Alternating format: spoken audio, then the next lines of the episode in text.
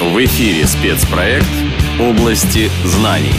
Докопайтесь до истины. Михаил, ну вот по аналогии, да?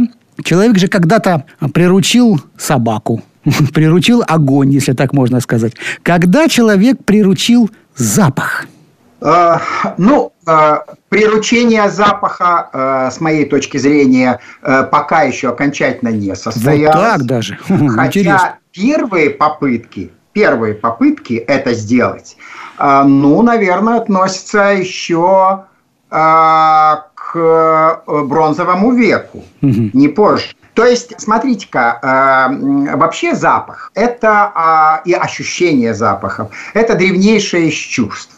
Но э, в давние-давние времена люди использовали запах сначала, так же, как и животные, для ориентировки в окружающем очень агрессивном и, как правило, для людей древних, очень э, злом мире, очень опасном мире. Ну, поясните, поясните, что значит э, ориентировки?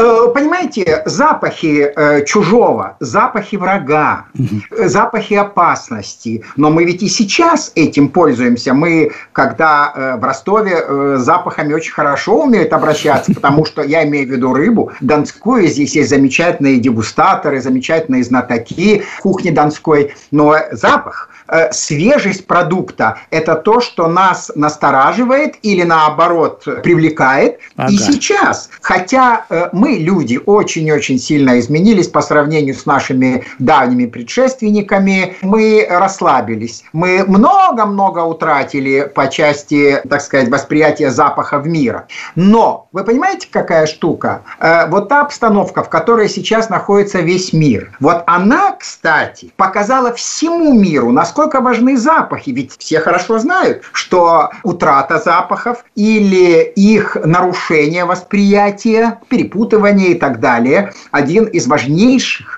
сигналов о заражении э, да, той да, болезнью, да. которая сейчас э, буйствует по планете. В наше так время это стало гораздо более опасно. Да. Очень важны. Хотя угу. потеря обоняния – это э, вещь, которая может быть связана э, совсем не э, с ковидом, а она может быть связана просто с простудой, насморком, в конце концов. Потом, э, вы знаете, это болезнь, которой, кстати, э, как профессиональной, даже могут быть подвержены парфюмеры, люди, которые профессионально занимаются запахом.